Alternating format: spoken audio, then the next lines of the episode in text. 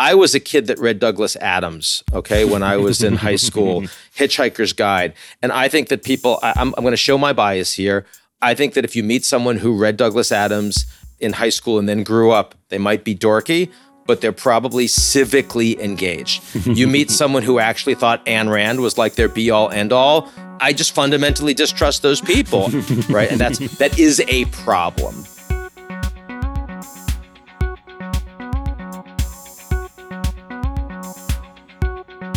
Hey, it's Raffi Krikorian, and this is Technically Optimistic. You can hear the entire first season of our show, six episodes, all about AI, right now in this feed.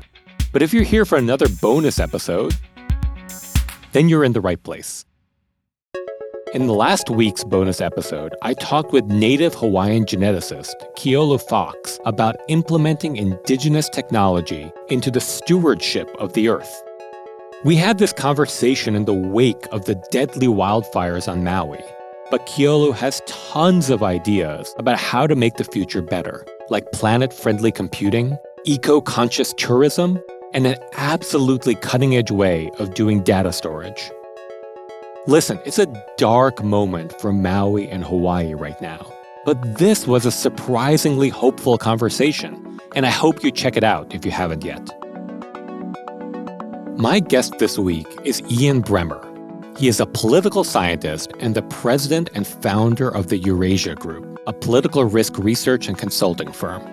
I talked with Ian in episode 3, where he outlined what it would take to initiate a truly global effort to regulate AI.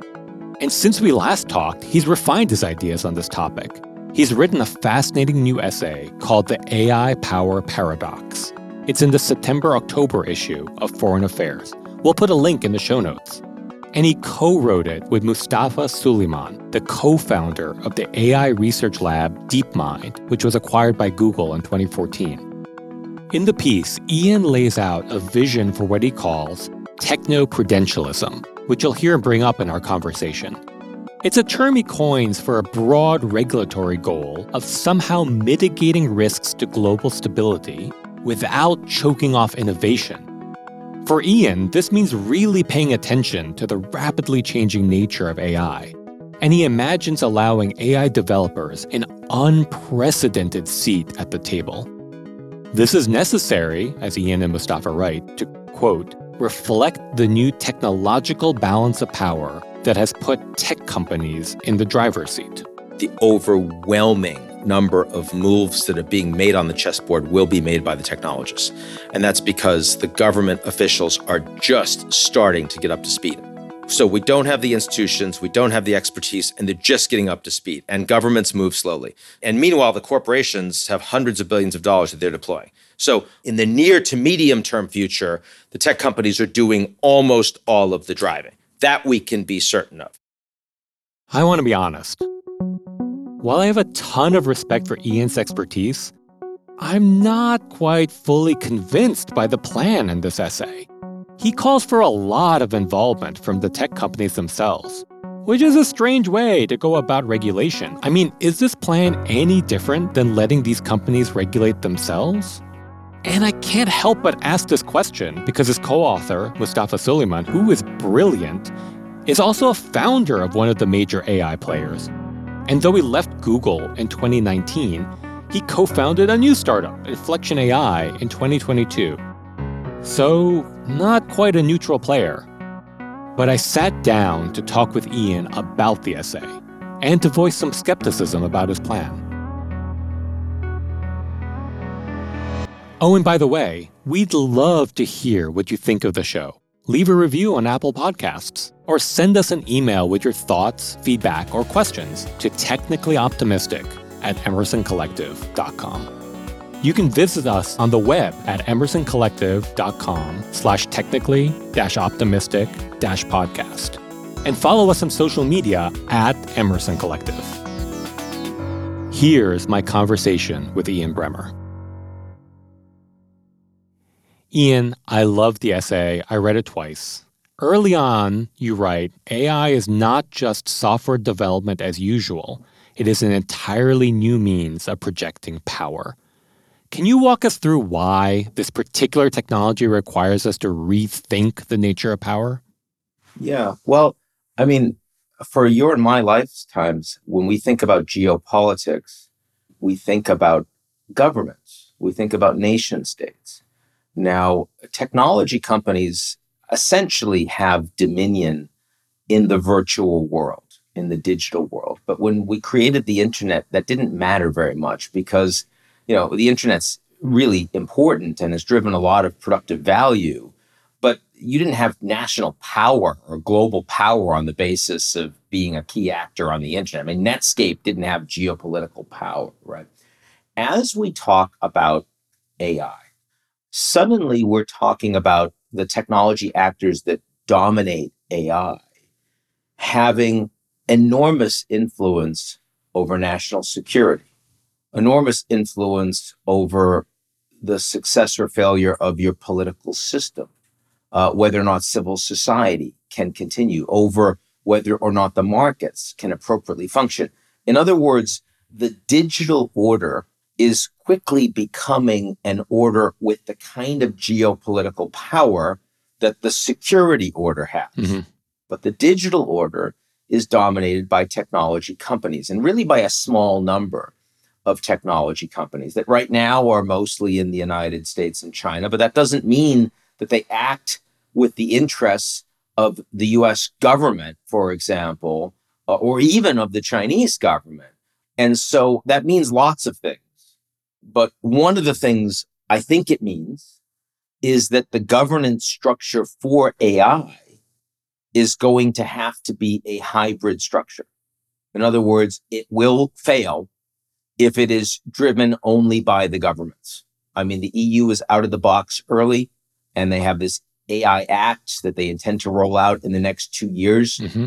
There are no governments on the planet that have, in my view, the expertise or the resources or the focus or the speed sure to effectively govern AI. Now, if the response to that is, well, that means the tech companies have to govern themselves. I'm not in. Yeah, game over. And neither is Mustafa Suleyman my good friend and the co-author of mine on this piece. And he's the co-founder of DeepMind and and also one of the seven signatories at the White House of these AI executives on how they might be able to start creating a regulatory structure at very early days. Just two months ago, Kamala and I met with these leaders, most of them are here again, to underscore the responsibility in making sure that products that they are producing are safe and, uh, and making them public what they are and what they aren't.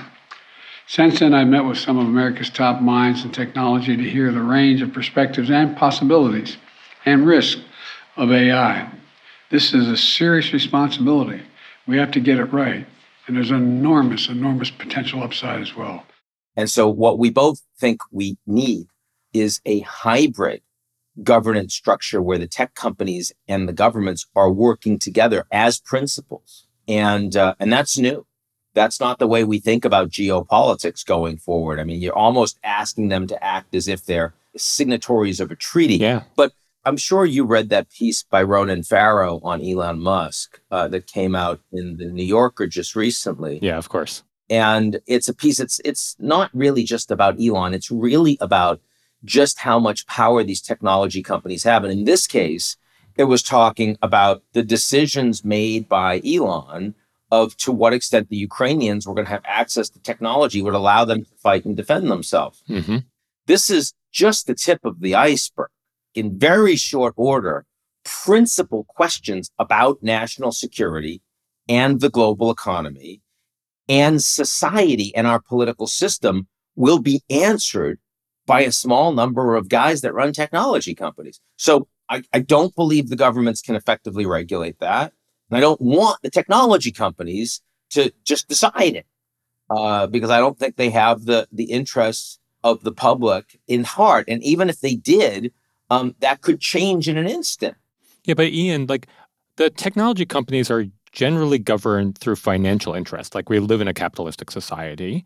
your notion of like let's bring them to the table the other notion is we could set up checks and balances like we could actually like not have like a frenemy like relationship but actually like hold each other accountable like why are you proposing so much to bring them to the table as opposed to setting up checks and balances uh, i i'm all in favor of checks and balances i'm all in favor of the people that are profiting the most from the ai revolution to be responsible for paying for the negative externalities that are caused as a consequence. And so, I mean, I don't have a problem with a digital service tax being rolled out in Canada, for example. I mean, there will be checks and balances. We're going to need to have a new way of thinking about capitalism and productive labor, and someone's going to have to pay for that. And it can't just be the public sector. Sure. Mean, some of it will be, but some of it's going to be private. So, of course, that's going to happen. But in this environment where the tech companies are they're the only ones that have the knowledge and how these algorithms work. They are working as fast as they can to roll out these new generative AI large language models. And the, the implications of that and the companies that come from that are going to have world changing aspects, not in 20 years, in 20 months. And I just don't believe that the governments will be fast enough or that they will have the expertise to create those checks and balances by themselves. I do not. If we had 20 years, I think we could potentially get there. I just I just don't think we do. I think you're right. I think the clock is moving. I mean, we're in a place where like every day feels like a year. Right. You mentioned this at one point in the piece, but like how do you prevent regulatory capture in this world then? Well, first of all, I would turn that question back to you, Raffi, and say, how do you prevent regulatory capture right now? And the answer is the Americans are doing a pitiful job of that. I mean, we have a system presently where governments are frequently acting at the direct bidding of very wealthy special interests, some on the left, some on the right, some indifferent, that have nothing to do with the public will. It's very interesting, Raffi. I'm going to take us a little off field, but it's important. Okay. I was in a Latin America summit that was in Brazil a few weeks ago, and there was a, a wealthy businessman that asked me, Don't you think it, in a system where we pay so much more taxes a lot of us in this room that we should have more votes than people that don't. And I said, You're going to be very surprised at my response. I think that would be a much fairer system than the one we have right now. If if people knew that you get 10 votes because you'd pay 10 times as much tax, but you don't get to capture the system illicitly, that you don't uh, you aren't structurally advantaged. You can't like buy your kids away into a university by buying a building. You can't change the vote of your congressman because you're personally funding it and you only get 10 more votes. that sounds like a far more fair system than what we presently have. So, I mean, I'm pushing back hard on the idea that regulatory capture isn't a problem. It is a huge problem.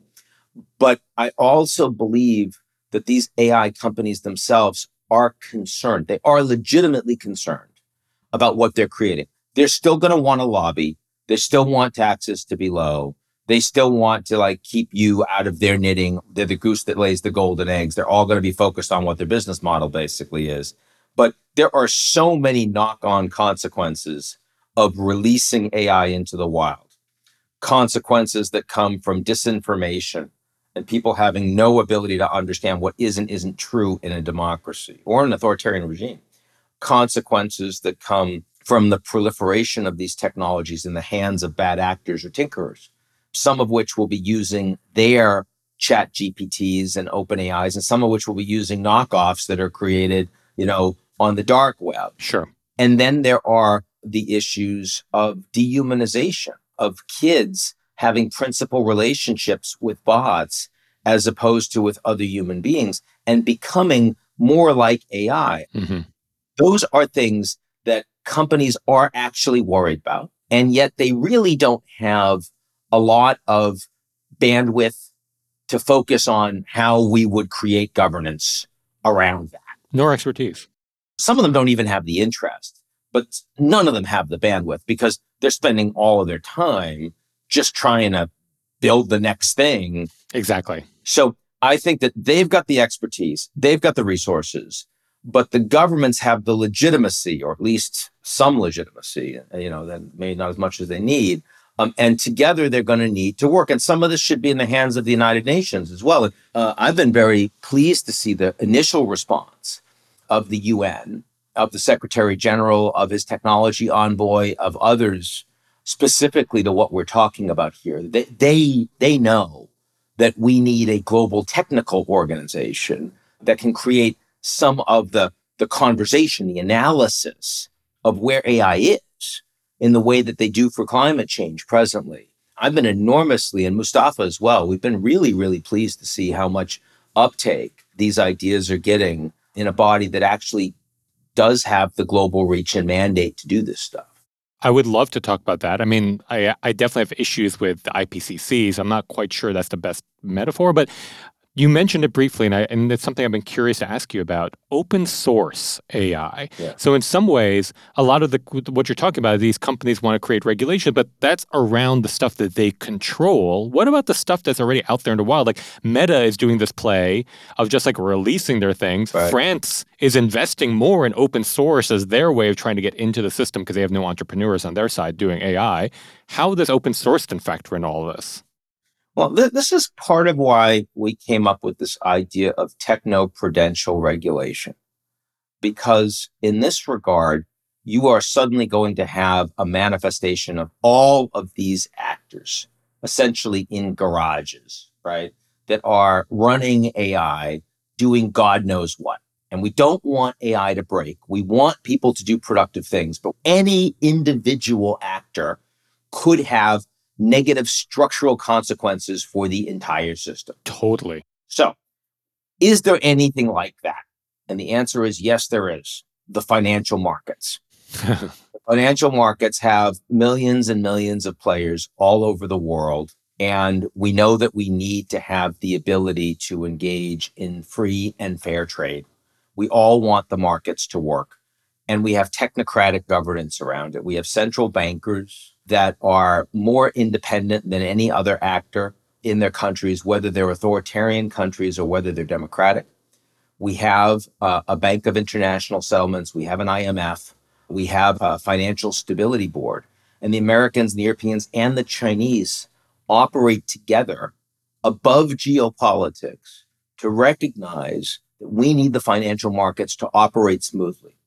We also need to limit risk to the system and when something happens, threatens the system, we need to all do everything we can to keep the system functioning, to keep liquidity flowing, to like, you know, sort of ring fence what the danger is. Sure. Mustafa and I think that's the approach we need to take on artificial intelligence.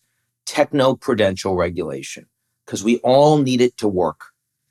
But because with open source models and with explosive proliferation of these technologies just in their capabilities, this is not going to be seven companies in the United States. This is going to be systemic. Precisely. And we all need it to work, but we all need to limit what bad actors can do and respond with major consequences when they occur and create a regulatory environment that reflects that. I, I'm not saying it's easy. We're not there, but we've done a reasonably good job in keeping the financial markets afloat, granted, um, with some fairly significant crises. But usually after the crisis, that also forces you to say, okay, what happened wrong there? How do we fix that? Because we all know we need to fix that. See, we need the AI system to be something that everyone out there has an interest in fixing. Do we need a crisis then in order for us to get our acts together here? Of course, of course. I mean, but, that's the most depressing answer. but no, but but the fact is, you don't need a crisis to get it started. The fact is that if you have the conversations now and people are already thinking in these terms, they may not move fast enough. They may not deploy the resources. You may not get the Chinese as engaged as you want to. Some private sector actors will say, screw you, I don't want to be a part of it. But then when the first crisis happens and you're already down this path, the motivation, the kick in the pants that you've then gotten from those consequences is going to move you a lot faster in the direction that you need to go. So I, am okay with that. I mean, not that I have a choice, uh, but but look, uh, we didn't write this piece feeling like this was a fool's errand and we're already too late. We don't feel that way. We don't feel that way at all. Sure. I mean, look, we're already at the point in GPT-4 where you've got a bunch of people saying, that's not really that interesting. When we thought it was magical, like, you know, six months ago. Yeah. And now they're like, yeah, but it's not that good. You know, I mean, like, you know, it's, it doesn't really like replace people, not realizing that this stuff is going to get exponentially better, like really, really, really fast. That's right. I mean, the fact is that if, if, we're going to stay where it is right now, I don't think you need our piece. But eh, given the fact that it is not, and that this is going to be world changing in almost every manifestation of power within a matter of small numbers of years, for good and for bad, uh, we consider this urgent. You paint a clear end picture for me. Can you walk me through how we sort of get there? Like right now, I mean, we talked about before, you know, China and US are kind of like locked in this thing, semiconductor regulation. There's a question around like how do we get our values aligned so we can do international like what what are the steps in order to get to that end place? Well, I thought it was interesting. You have the US government bringing seven technology founders slash CEOs together to come up with um, voluntary principles of governance and regulation for AI. In May, we unveiled a new strategy to establish seven new AI research institutes to help drive breakthroughs in responsible AI intervention. And today, I'm pleased to announce that these seven companies have agreed to voluntary commitments for responsible innovation. These commitments, which uh, the companies will implement immediately, underscore three fundamental principles safety, security, and trust. That, on the one hand, they're largely already trying to do. Mm. So it didn't really pin them to the floor. These commitments are real and they're concrete. They're going to help fulfill industry fulfill its fundamental obligation to Americans to develop safe, secure, and trustworthy technologies that benefit society and uphold our values and our shared values. At the same time, the US government is moving quickly and trying to get an executive order that will codify some of this stuff. And we'll see what the legality of all that is in the coming weeks, so soon. That is, I think, the beginning of what could be a techno prudential forum. And I could see some of those technologies putting together a geotechnology stability board that starts in the United States with a few actors from the US government that are either observers or participating but that very quickly tries to bring in others. Because look, the, the US has the advantage of being first mover on this stuff. Sure. And it has all the money. So if they're the ones that get it started, then can you get others to align? And I think the answer to that in some cases will be yes. Uh, in the same way that you got people to respond to the CHIPS Act when the Americans put it together. That's a government thing driving and the corporates following. This is a hybrid model, but same sort of stuff. Then the question is, how do you get the Chinese there? The interesting thing about the Chinese, they are very concerned about the implications of artificial intelligence. There was the first ever conversation on AI at the Security Council last month. The Russians were completely um, obstreperous. Chinese were fairly constructive. In fact, the Chinese were saying, look, here's what we're trying to do to govern and regulate AI in our system, because as an authoritarian system, they're deeply concerned about what human beings might be able to do with these models and especially with these models that might be open source. So I, I am more optimistic that a technocratic approach that brings the Chinese in is plausible in AI. It is interesting because right now, of course, if you talk to the people that are involved in governance about China, their model for AI is very different. It is Cold War. We've got to win zero sum. Mm. We've got to have export controls, semiconductors, all that kind of stuff. And what Mustafa and I are saying is actually there are areas of AI that will have those national security implications, like lethal autonomous drones and AI not being able to target them.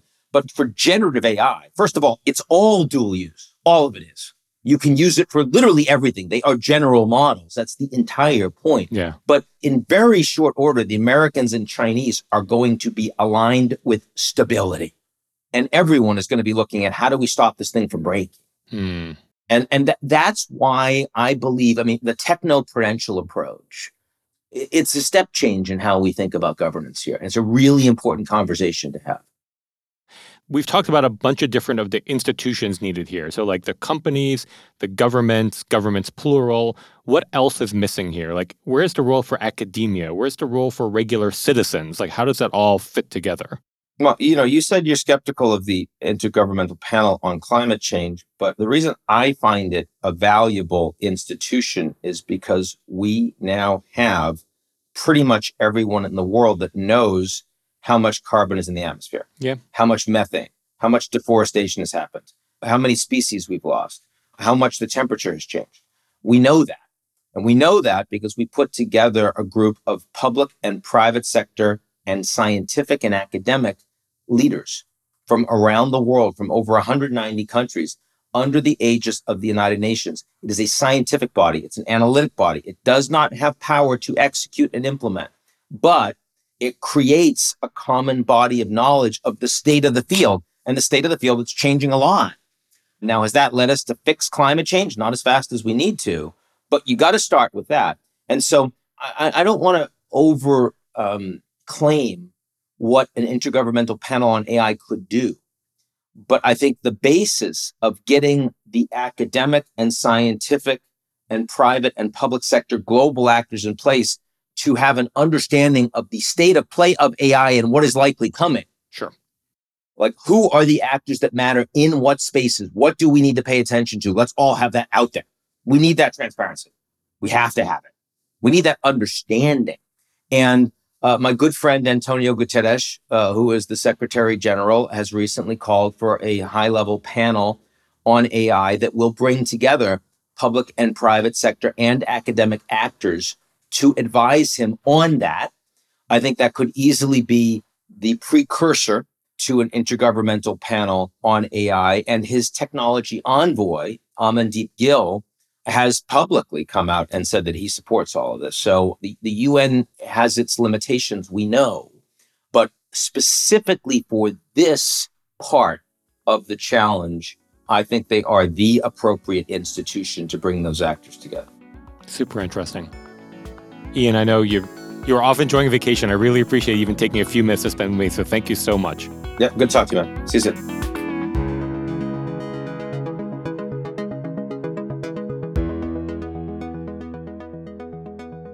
Our email address is technicallyoptimistic at emersoncollective.com. Follow us on social media at Emerson Collective. I'm Raffi Krikorian. Thanks so much for listening and see you next time on Technically Optimistic.